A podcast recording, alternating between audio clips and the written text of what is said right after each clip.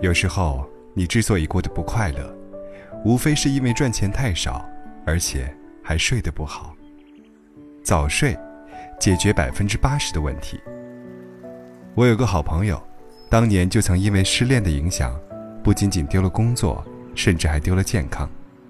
那年，当她正满心欢喜地筹备要嫁给当时的男朋友，却没想到，在婚期的前两个月，男朋友却因为喜欢上了别人，和他提出了分手。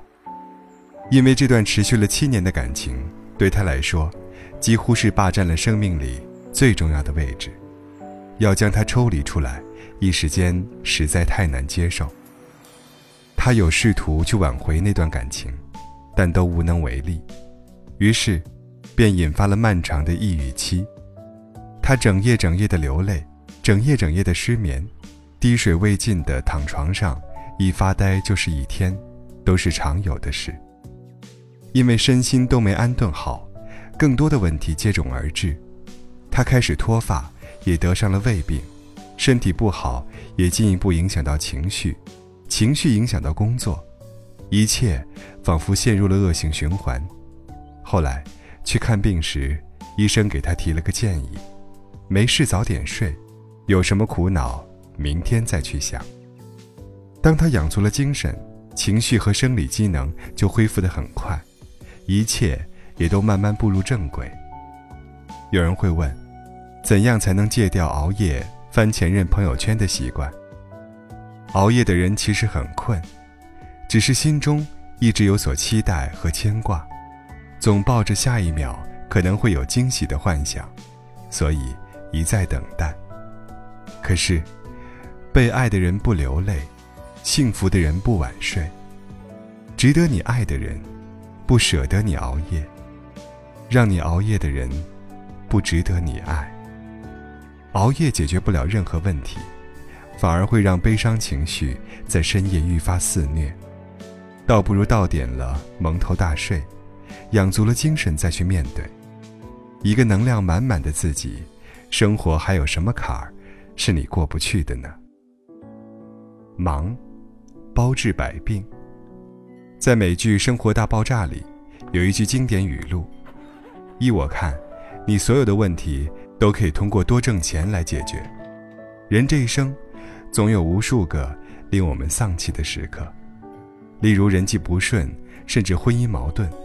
很多的问题，你细究到底，其实不过是闲出来的问题。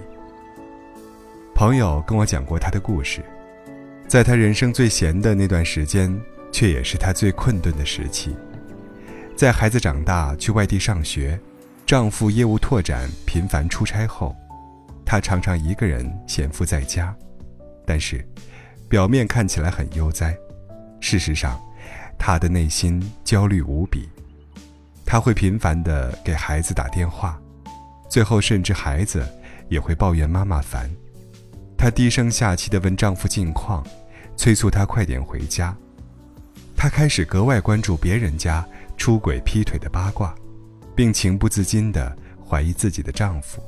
生出莫须有的恐惧，他会把焦虑的情绪也传递给他的亲人和朋友，对小事耿耿于怀，身上充满了负能量。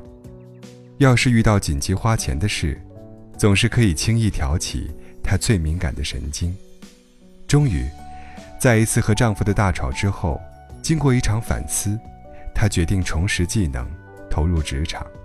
如今，她已经在原有的岗位上。干得风生水起了。当你有钱有事业时，你的格局是会被相应打开的。你不会被家里的四方天地所局限，相反，你可以去探索广阔无垠的碧海蓝天。你没空去猜，刚刚那个女人为什么白了你一眼，也没空去追踪丈夫昨晚为什么晚了一个小时回家，更没空一天给别人打 N 个电话。抱怨生活琐碎，相反，你手里有活，车子有油，兜里有钱，手机有电，你有的是满满的充实感和安全感。忙碌和早睡，真是治愈心急的良方啊！作家桥本房在《流星漫舞》里描述了这样一个情节：当男主因为恋人的意外丧生而深陷痛苦时，他的父亲无意间对他说了一句话，点醒了他。无论会变得如何都无所谓，只要往前走，就会有新的发现。有时候可能会因为刺痛而痛苦难过，但那也是很不错的经验呢。在原地踏步，反而更痛苦。光想，其实也改变不了，干脆养足精神再说。光怕，也解决不了问题，干脆靠自己迎难而上。当你又忙又美的时候，真的没有时间忧伤。不再为一点小事伤心动怒，也不再为一些小人愤愤不平。摆脱你所厌恶的人或事的最好方法，莫过于你努力跳出那个令你疲惫的圈子。有句话说得好，所谓的好日子，不过吃好睡好，所爱之人全部安好。这个世界上，并不一定每个人都有条件或者运气。活成比其他人更出色的人，但是比起物质和社会地位的提升，我更希望，即便就是个普通人，开普通的车，住普通的小区，我们不管遇到多大的难，都能始终追寻生命里最光彩的一面，不带任何戾气，活得上进且平和。没事早点睡，有空多挣钱，最后。你就会发现，那些曾以为熬不过的事，居然已经都过去了呀。当微风轻划过了林梢，这夜色真好，你就静静靠在我身旁，看灯火亮起。为什么会伤心？又为什么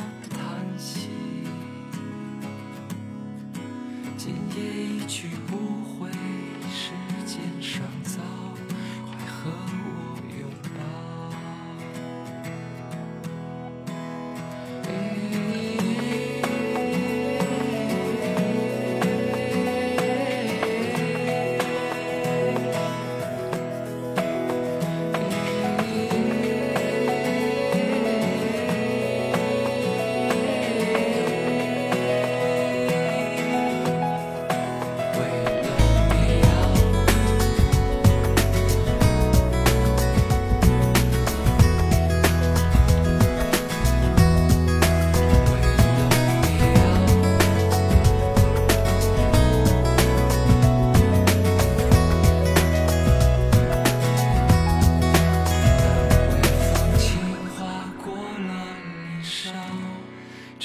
夜色真好，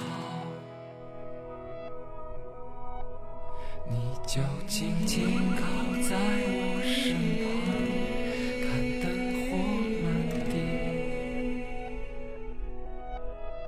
留在我的身边。